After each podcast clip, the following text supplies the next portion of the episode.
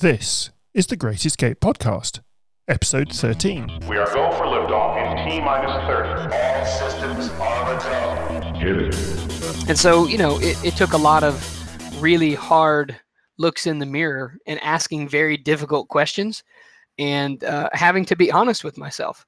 On today's episode, we have Joel Horbaker, whose website reallifeleading.com. Uh, as usual, we'll put all websites we reference in the show notes. And Joel's story of blended family life, step parenting, creating that whole new life uh, really has been something of an inspiration uh, to me, considering some of my story. Joel, welcome to the show. Hey, thank you very much for having me on. I'm excited about being here this morning. You're really, really welcome. now, for Joel, it's horrifically early in the morning over in Alabama, um, whereas for me, it's middle of the day on a Friday, pouring down with rain outside because it's England, and that's what it does in the summer in England.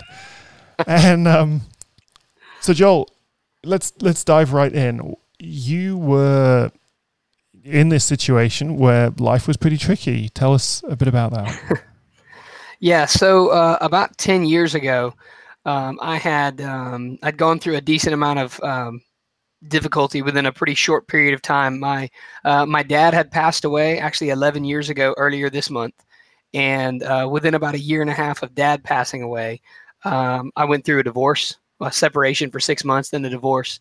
Uh, had a job change around the same time and then within a year of that uh, went through bankruptcy and foreclosure on the house that i had bought as part of being married um, didn't have custody of my kids my ex-wife had had primary placement so i got to see my kids about every other weekend and then any time in between that she would let me come over and stop by and see them and uh, it was it was pretty dark it was pretty rough time um, I we had been married for eight and a half years. We had two little daughters together. At the time we um, the time we split up, the girls were maybe I think five and two or four and two, five and you know five and three, something like that. And so it was just a it was a, a hard spot to be in. That was you know I was in my late twenties, mid to late twenties, and that was not at all where I had envisioned myself being by my mid to late twenties. Um, I thought I had everything figured out. You know, I had a wife, I had a job, had kids, everything was going well. And then within about a two, two and a half year period, uh, everything kind of fell off a cliff and uh, and so um, that was yeah that was where life was um, about 11 years ago uh, okay. uh, 10 11 years ago.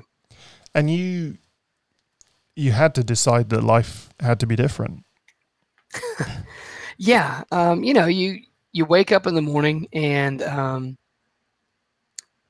so for me it was waking up in a house that i had bought for my wife and kids and they didn't live there anymore.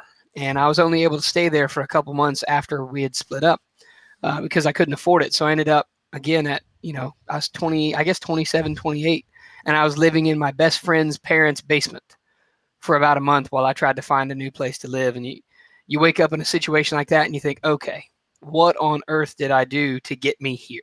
Yeah. Um, because it's it's very easy to um, blame other people. It's very easy to blame situation outside, you know, circumstances outside our control, and sometimes that's valid. Um, I've never, I've never talked with anyone who's divorced who felt like everything was 100% only one person's fault. If you're honest with yourself, if you've been through a divorce, both parties have at least some responsibility. And it was the same way. There were certainly things that she did that I wasn't a fan of, but I can't change that. All I can do is control me.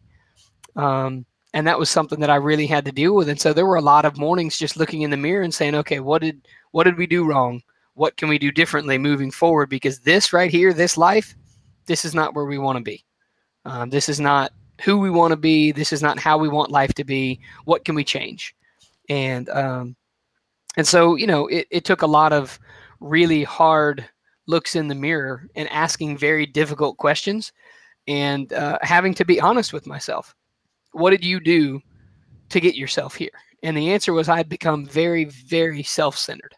Okay. Um, I, you know, and that's that was the biggest. I, I hate to put it in um, these kind of terms because it sounds vague or nebulous, but the truth is, the single biggest problem I had was just pride. It was ego.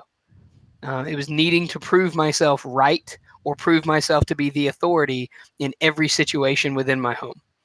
And uh, that was with my kids, that was with my wife, that was at my job as a high school teacher. And, um, you know, none of those things, none of that was helpful. It made me feel good to prove that I was right in the short term. But when I looked at the consequences of that, you know, that was the big that was the big aha moment is when I realized that the major culprit in my situation was ego. Yeah. Okay. And, and that's a huge step for especially for a man to take is is to realize that it's your ego that's getting in the way of stuff. Yeah. Well, and, you know, and again, it wasn't something that was uh, voluntary. Sometimes that uh, the fact that my ego was a problem, sometimes that was pointed out to me by other people, and I didn't really want to hear that. Sometimes it was pointed out less than gently, which also wasn't fun. But you know, when you've been doing the same thing for eight or ten years in a marriage, sometimes people have to do or say drastic things to get your attention. Absolutely. And that's kind of you know that's kind of what it took. And, and Um, it was a okay, how how did you? Go ahead. co- Sorry, how did you come to understand that this was it was possible to change this? Well, um, it was actually really empowering to look in the mirror and ask myself the question, what did I do? Because once I've taken responsibility, that means I also have the power to change it. Yeah. Um, as long as I'm blaming someone else for my problems, as long as I'm blaming my ex-wife or blaming my kids or blaming the world or blaming, you know, whatever else I want to blame, as long as I'm blaming them, I'm still powerless. Once I took responsibility for my situation, now I can move forward. Once I realize the problem is me, or at least part of the problem is me, that's what I can deal with. Um, I had a, I actually had a really good conversation with my ex-wife's dad at one point. I was angry about something, and he and I still have a good relationship even now, you know, 10, 12 years, however long it's been since then. Um, but I had a good conversation with him. I was at his house. I was angry about something. I'm venting about his daughter, and I'm saying, I just wish she would do this. And he looked at me very seriously. He said, Joel, if you couldn't if you couldn't get her to do what you wanted her to do when you were married, what on earth makes you think you could change her now? And it was almost like a cold bucket of water being dumped on my head. And I thought, that's kind of rude, but you know, he's entirely right. So the problem isn't her, regardless of her actions or decisions. And I'm, I'm not here to badmouth my ex wife. That's not something we do. Um, regardless of her decisions, I can't change that. All I can change is me. And again, that became very empowering. That became the first step in changing things because once I realized I was the problem, now I can work on me to fix it. Yeah. And if pride is the problem, then the answer to that or the solution to that is humility. All right, because to me, those two things are opposites. Um, uh, and I wrote actually wrote a book about this uh, in terms of leadership that got published or that I published last year. Uh, and so the way that I define humility in that book is I, I borrow the the definition of humility from C.S. Lewis, who in Mere Christianity said that pride um, is uh, he actually has a whole chapter that's called the Great Sin, right? Because pride is just a very self-centered state of mind. That's all it is. It's just it's looking at me first and wanting what I want, and you know the heck with the consequences and everybody else. Um, humility, I love his definition for it. He says humility isn't pretending that you're bad at something when you're good at it. Humility is simply uh, it's not it's not saying that you're less. It's not saying that you're bad. He says humility isn't thinking less of yourself. Humility is thinking of yourself less often. It's simply a self forgetfulness, and I thought that is brilliant because if my problem is self centeredness, then the solution is becoming others centered. So now the question becomes if I'm going to move forward, how do I actually enact that in my life? How do I take better care of my kids? And even though my ex wife and I are now divorced, how do I make decisions that aren't about me? They're about us. Not about trying to get back together with her at that point, but how do I, because I, you know, I made a commitment to her. I was going to take care of her, take care of her and the kids. Even though we're not married anymore, they're still our kids. I Yeah. need to take care of them. How do I do that well in a way that isn't self-centered? Well, that means I've got to be willing to go out of my way. I've got to be willing to do things that are inconvenient for me. I've got to be willing to do things that on the surface they might not feel fair. They might not be fair. That doesn't matter. The point is take care of my kids. And and take care of my kids much more gently than I did when they were younger because that's one of the the big legitimate gripes that she had with me in our marriage is that I was just very harsh with our kids. I wasn't abusive. Um I don't want listeners to get the wrong idea, but I was very strict and very stern because that's the way I had been raised. My both my dad and my mom were military veterans. My dad was a 20-year US Army veteran and he had a very strict kind of obedience thing and my mom was much the same way. And so that was just how I thought kids were raised. And the problem with that is I had two little girls with very tender hearts and I was being overly harsh with them in the way that I spoke to them. Again, I wasn't insulting. I didn't call them names, but I was very strict. And these girls were little toddly type kids. Yeah. And when I look back at that, it just I mean it makes me it makes me cry sometimes to look back and think, man, I really did hurt their little baby feelings without trying to. And and again, I was trying to do it well. I was trying to raise them to be good, obedient, respectful, whatever. Man, but the way I went about it was all wrong. And um, it took losing them for me to realize how harsh I had been with them. Because when you only get to see your kids two or three days out of every 14, you want it to be as great as it can be. Not because you give them candy and let them stay up late, but because you want to have a better relationship with them. Uh, fortunately, that situation changed uh, after a couple years. The custody situation changed, and so I guess for the last six or seven years now, the kids have been going back and forth, a week with we and a week with their mom. And I'm, you know, I've got a much better relationship with both my daughters, and I'm really thankful for that because today they're not little. My Yeah. older one is 15. She's driving. She's got a car, or she wants, you know, she she wants a car. She's working her first job. She's interested in dating. And if there's ever a time when I need to have a good relationship with my daughter, it is when she is a teenager. You know, my other one's 12. She's about to be a teenager. Oh man, I need to have a good relationship with my daughters. And that started, you know, eight or 10 years ago when I realized that I had been really harsh with them. Um, at this point, my ex wife has been remarried now for five and a half years. She and her new husband, uh, I say new, five and a half years, um, she and her second husband have a son together. Um, I've been remarried for five years. My wife and I, we don't have any kids. We've got two giant dogs. Um, and so that means my girls now have a little brother at, Mhm. at their mom's house. And we don't call him step brother. We don't call him half brother. Like we don't do. He's just their little brother. And um, and so now we have this situation where uh, I and this is kind of what I do is uh, outside of being a high school teacher and a soccer coach, you know, I talk about and I work with blended families because we've been very blessed. I feel like God's been really good to us. We have a wonderful situation to where all four parents can get together and have a, a great conversation, which is actually what we did with our 15 year old about a month ago. Uh, I mentioned she wanted, she wants, she's interested in starting to date. And so we had a giant conference at a local restaurant where all four parents and our 15 year old sat down and talked for over two hours about what are our parameters for dating going to be. And then I was talking with someone else about that, and they said, "You guys did what?" I said, "What? We we got together and we had a big conversation. Is that a big deal? We've been doing that for years." And they looked at me like, "You realize that most divorced couples don't do that, right?" I guess. I said, "But I don't understand why not." Right? Because they're your kids together, and now there are step parents involved, so they're also their kids. So we all need to be on the same page. I don't, you know, this isn't complicated. Like we're all adults. Let's do this together. But apparently, what we do is pretty unusual. And so that's something I'm really interested in helping other people figure out how to do better. how to do that. Uh, a quick story of my own there. At my Mhm. second marriage, I had a stepdaughter, and uh, one day she was, I think, 17, and this kid comes walking up the garden, the driveway. I was actually Mhm. sitting on the front porch of the house sharpening a chainsaw. You should have seen his face. See, that sounds like a story straight out of Alabama. That is normally it's a shotgun, but that is Yeah. fantastic. It wasn't planned that way, but just It, well, it's, that's good because if it's planned that way, it doesn't come over. It doesn't go over that well. I've heard. mhm. Um, and the problem for me is you can't tell because we're we're recording and I'm sitting down or whatever. Um, I'm not very big. I am five foot three. I don't know how that translates in in the UK. It's not, but it's not very many feet and inches work here. Know, it's it's yeah. Okay, good. All right. Yeah. So I'm not I'm not a big dude. I'm not a scary guy, but we live in a very small town and pretty much every guy that my daughter's interested in, I've known them for years. Or any guy that's interested in my daughter, I know their family or I know some of their family friends. And so that helps a lot. Um, but yeah, that like the story of, you know, you come up and you come to meet the dad and he's sitting there and he's cleaning out his shotgun and he's got a shovel sitting next to it. And that's a pretty common trope over here. I don't think it would work for me. I think it would just come across as trying too hard because I'm kind of a, a small guy.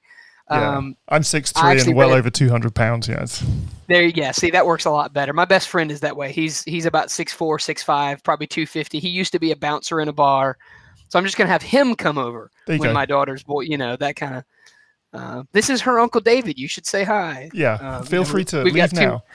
That's right. We've got two giant, uh, sixty, you know, sixty-five pound dogs that would love for you to come in and greet them. And Yeah. but no, it, you know, it, it's one of those situations where um, I'm really thankful because um, my my daughter's stepdad and I both have very similar views about being very protective of our kids. Um, and, and I'm very thankful for that. He and I have a good relationship. Um, you know, my, my wife and my ex-wife and, and the, the two of us, we really do all try to get along really well. And we try to be on the same page. So when we had that meeting about our daughter, we sat down and we had a checklist of everything we wanted to make sure we talked about and we um, we you know we had some disagreement about it but it was very it was respectful and amicable and that was good um, and then we also made sure to get our daughter's opinion because Yeah. at 15 years old we either need to make sure we know how she feels or she's going to ignore us anyway you know if we don't take her opinion into account then she's just going to She's going to go block off and out do what everything she we wants had to to do. say. Yeah. so we really tried to do that as well and again i'm it wasn't easy to get here uh, it took a again it took a lot of soul searching took a lot of praying. Um, uh, it, it took a lot of grace from each side. Um, and I'm, I'm really thankful because i do I, I feel like um, what what i had to do personally was i really had to apply the gospel in my life. I really had to i really had to um, ask how i needed to be a different person. And the answer that i got was you need to stop making it all about you and you need to realize how much your selfishness is harming the people around you. And once that message was hammered home, uh, that really changed the way that I thought because uh, once it's not about me, my reaction in every situation is going to be different. Because now, when my daughter does something she's not supposed to, I don't take it as a personal insult. She wasn't trying to be rude. She wasn't trying to be disrespectful. She was just being a 13 or, or 14 year old kid. You know what I mean? Yeah. Well, that so that means my my reaction doesn't have to be loud and explosive and angry. My reaction can be calm and quiet and gentle, and that means I'm going to have a better relationship with her moving forward too. And it, I wish it hadn't taken so much pain to um to figure that out. You know, but I, I think for better so late ma- than never, I guess. Yeah, for so many of us, sometimes it has to be horrifically painful before we start listening to the to the message. And that you, you Yeah. kind of answered the third question. What what was it that got you to the point where you believed you could make this Mm. change? You know, so you've you've thought about it, you've understood what needs to Right. happen, and and somehow you Yeah. get get get to the point where you think, no, I can actually do this. Right. Yeah, and for me, that was a that was a huge spiritual opening and an awakening for me. Uh, I, I was raised in church. I've gone to church all my life. I went to a Presbyterian college. Um, I am I, I'm a believer. I'm a Christian, and I'm pretty outspoken about it. Um, but especially in the states, there's a stigma within Christianity where when you go through divorce, you get looked at kind of funny because the the belief is if you get divorced, maybe you weren't as spiritual as you thought. Maybe you weren't, you know what I mean? And I understand that because divorce isn't how God designed it. Okay, well, I understand that too. Um, but it happened, and now we've got to deal with it moving forward. And what what really helped me was having a great support system. I have uh, you know have a great pastor, and I have some very good close Christian friends who came along beside me and said, "Listen, you screwed up, and you screwed up big." but we still love you and we want to help you get your life back on track. We want to help you learn how to make better decisions. Um, and those people were immensely helpful to me um, because without that kind of support system, without that kind of encouragement, it becomes really hard to do anything on your own. That's another thing I wrote in my book is that any great leader needs to acknowledge the people that helped get where you are. No great leader has ever done anything important 100% on your own. Nobody we don't ever do anything great on our own and again that's if we think we have that's just pride and now we're right back where we started yeah, You know? absolutely. And I think it's interesting Uh, from a, um, I was going to say from a non-Christian perspective. Mhm. I spent many years in the church. I grew up in a church Mm-hmm. house. Uh, my dad was wa- was a vicar. Uh, was you know okay led led a, a church, and Mhm. yeah, and for most of my adult life, I had faith. Was involved in church leadership, and now I, I don't. You know, I've lost my faith. Mhm. That's a whole different discussion. We don't need to go there right now. But I think I, st- I still agree with you that actually one of the biggest things that can help somebody make change Mhm. is community, uh, Right. People around you who will speak truth gently. Uh, Mhm. you know, Yes, tr- speak the truth in love. yeah, yeah. Um, you know, whether that's in a church context or not. And I know, you, Right. you know, just from the statistics, they're, they're culturally the USA is much more Christian than I think the UK and the rest Mhm. of Europe are in many ways. Um, and careful not to make any value judgment there because there's good and bad in every community. Um, But I think it your your point about there being a need for community, for a need Absolutely. for being in relationship with other people is is absolutely and key. and yeah, and healthy community. Yeah. Because you can have community with people that aren't actually doing you any good, Oh, and yeah. it may be fun, but it's so yeah. No, I think you're exactly right. They, you need some sort of positive, uh, encouraging, inspiring, uplifting, however you want to put it. Uh, you're exactly right. You need some sort of community. You need some sort of group um, that can help you. They can hold you accountable, like you mentioned. They can speak truth to you gently, but in a way that you will understand it. Um, and that's extremely important as well. Yeah. Yeah, and I think in modern life we we're very connected. You know, we're always on our phone sending messages to people, but we're not actually connecting in a heart to heart sense. And and Absolutely. Uh, Yeah. And that's a big, that's actually a huge problem with young people. I'm a, I'm a high school teacher, so I teach 14 to 18 year olds. That's my day job. Um, and there's so many reports and studies and statistics out now that show that this generation is more digitally connected than anybody's ever been, but they're also more prone to loneliness and uh, suicidal thoughts or social anxiety because they don't know how to be around people Yeah. without interacting through a screen. Um, and I, you know, it makes me it makes me concerned for that that whole generation because if they grow up not knowing how to be around people, what happens when they need that community? What happens when there's a crisis? And the only place they know to go is to their Instagram. You know what I mean? That makes me sad for them. and that's and where so we've that's- seen those tragedies around these young people. So you know, should I should I take my own life? And Yeah. seventy Yeah, percent of the respondents, yeah, don't ever ask a stupid. Right. Yeah. Do, right. Don't don't ever ask that question on social media, like Yeah. because the people, a lot of the people there don't don't care about you as well as they should. Yeah. Um. You know, Yeah. and that's so it, it's and that's a whole different discussion too that I have with my students all the time about the difference between real life and digital life, and you know, my one of my major crusades as a teacher is put down the screen, pick up a book. Yeah. Just you know, and Just that's that's it that something that, yeah. So coming back to to your story, sorry, we digress. It's so Mhm. easy to end up spending two hours building a podcast that doesn't say anything. You've you've spoken about um, you knew what had to change, and a lot of it was around Mhm. your own attitude and and the way you Right. thought about the the way the world was. You'd got a group of people around you who were helping you to to make that Mhm. change. And obviously, you know, making a change like that is not simple. You're unlearning Right. huge amounts of Right. habitual behavior and you know, years of the way it's been done. So right. Please don't tell me this was a nice linear. oh, I would love to tell you that. It'd be the biggest lie I've told so far today at 6:29 in the morning um, over here. No, it was not linear at all. In fact, there are still bumps in the road. Um, even just this past spring, I realized that I had started to slip back into old habits in terms of being selfish um, toward my um, toward my daughters.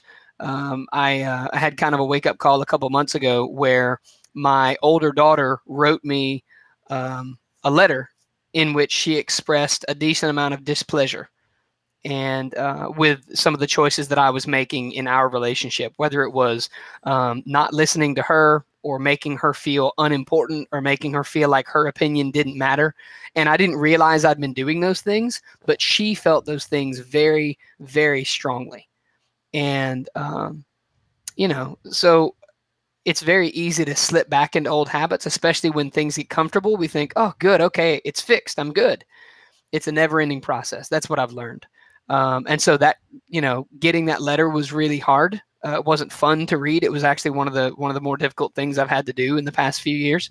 But at the same time, um, it was really eye opening, and it was very good for me to realize, okay, the relationship I have with my daughter, it's not where it needs to be what can I do differently to try to fix that? And the answer was the same as before. It was stop talking about yourself so much. It was stop disregarding your daughter's answers when you ask her questions. You ask her a question, she answers you, and you say, No, that's not how it's going to be. Well, there's a better way to do that. There's a better way to approach that relationship. And, you know, part of it was just she's 14, 15 years old and she's trying to spread her wings.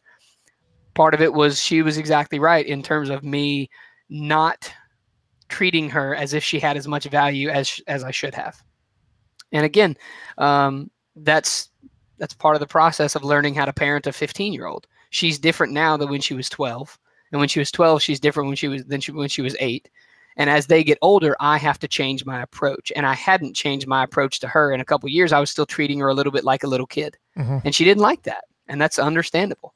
So no, it certainly was not a linear progress from Joel was terrible to you know Joel is the greatest. It was much more just slow incremental movements, continually hitting bumps, but maybe the bumps are getting a little smaller, or maybe the bumps change shape and so they're different bumps. Um, you know, but it's it's different than what it was, uh, and it's always going to be a process, and it's it's even more complicated because again, in our world, there's four parents, not just two. Yeah. Um, and so it's not a competition but it is a different context. Obviously like the four parents if we're if we're working together we're not in competition. We're not trying to be the best parent. We're not trying to be the cool parent. We're working together as the parents. But it is different with four parents because the context is different because it's not just me. It's my daughter has a father and she has a stepfather who in a lot of ways are very different people. And so that means yeah. that part of my approach needs to be shaped by that you know or at least I need to take that into account. So it is just it's very complicated and it's certainly not linear, but it is um, it is a never-ending process of self-evaluation and okay, how do I move forward with humility and grace and that kind of stuff. And you keep going around that kind of feedback loop. What worked, what didn't work. Mm-hmm. Yep, uh, what's absolutely. Yeah. Yep. And always a challenge. Yes, it is. And, you know, I thought I'd be more prepared for it because I've been teaching teenagers for my daughter's whole life. I've been a high school dad, just finished my 13th year teaching. I'm starting my 14th year in about a month.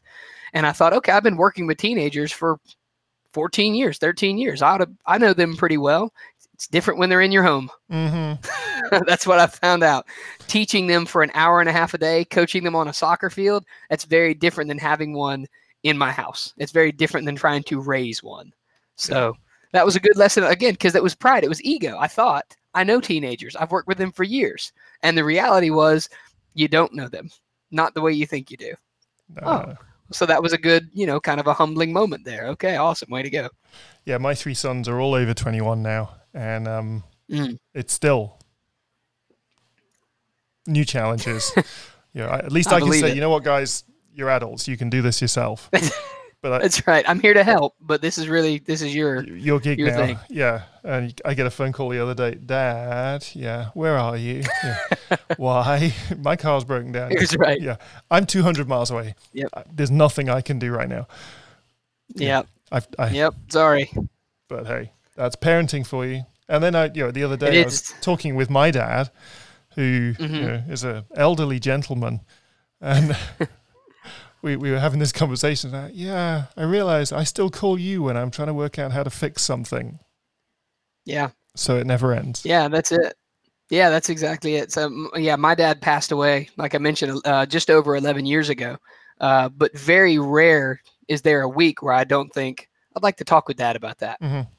You know, it, it's been over a decade, but that because that's kind of how we're hardwired is when we have problems, we go to the person that used to answer or that we at least thought had all the answers. Yeah, even if they didn't. You know, even if they didn't. And that's one of the, you know, that's one of the really hard lessons about parenting that I've learned is not only do I not have all the answers, that's okay. Yeah. So so this It's okay that I don't have all the answers. this thought to all those teenagers who listen to this podcast, all none of you, um, yeah, appreciate your parents while they're around because you will miss them when they're gone. You will, and they'll get smarter as you get older. Oh yeah, Once you hit about tw- once you get about 20, your parents will start to become intelligent again. Whatever happened between your age 13 and 18 that made them dumb, that goes away. yeah. So, He, you know, he said that, there it me. Joel, That's that's, that's an amazing story. really, really, really delightful to speak with you and to hear just a little bit about uh, your journey. And if you're looking for more information on Joel, there's some great videos and resources on real. Go on. No, it's real life leading. Sorry, I read it wrong there mm-hmm. for a moment. Uh, dot com. we will put uh, links to that and to his book in the show notes. It's been an absolute pleasure to have you and a truly inspirational uh, story there, Joel. Thank you so much. Thank you. It's been a pleasure. I've had a great time, and uh, I'd love to hear from any of your listeners who this story resonated with, or um, you know, just encourage them. Um, I'd love to answer questions. Shoot me an email. Find me on social media: Facebook, Twitter, LinkedIn, or whatever. And I'd love to. I'd love to chat. I'd love to continue this conversation. Thank you again for having me on. Joel, thank you so much for getting up so early to talk to us. As always, if this episode has touched you in some way, please do like it, uh, share it with uh, friends, with other people you know who you think will appreciate Joel's story. And if you'd like to get in touch, please do. Please let me know what you think of the podcast. If you know somebody who you think would be a great interviewee, if you've got a great story, please email me at stuart at greatescapepodcast.com or Twitter at Stuart L. Morris, Instagram at Stuart L. Morris. And if you want to listen to older episodes, please do. You'll find them on iTunes, Stitcher, Spotify, and at the website greatescapepodcasts.com forward slash episodes. Looking forward to talking to you next time.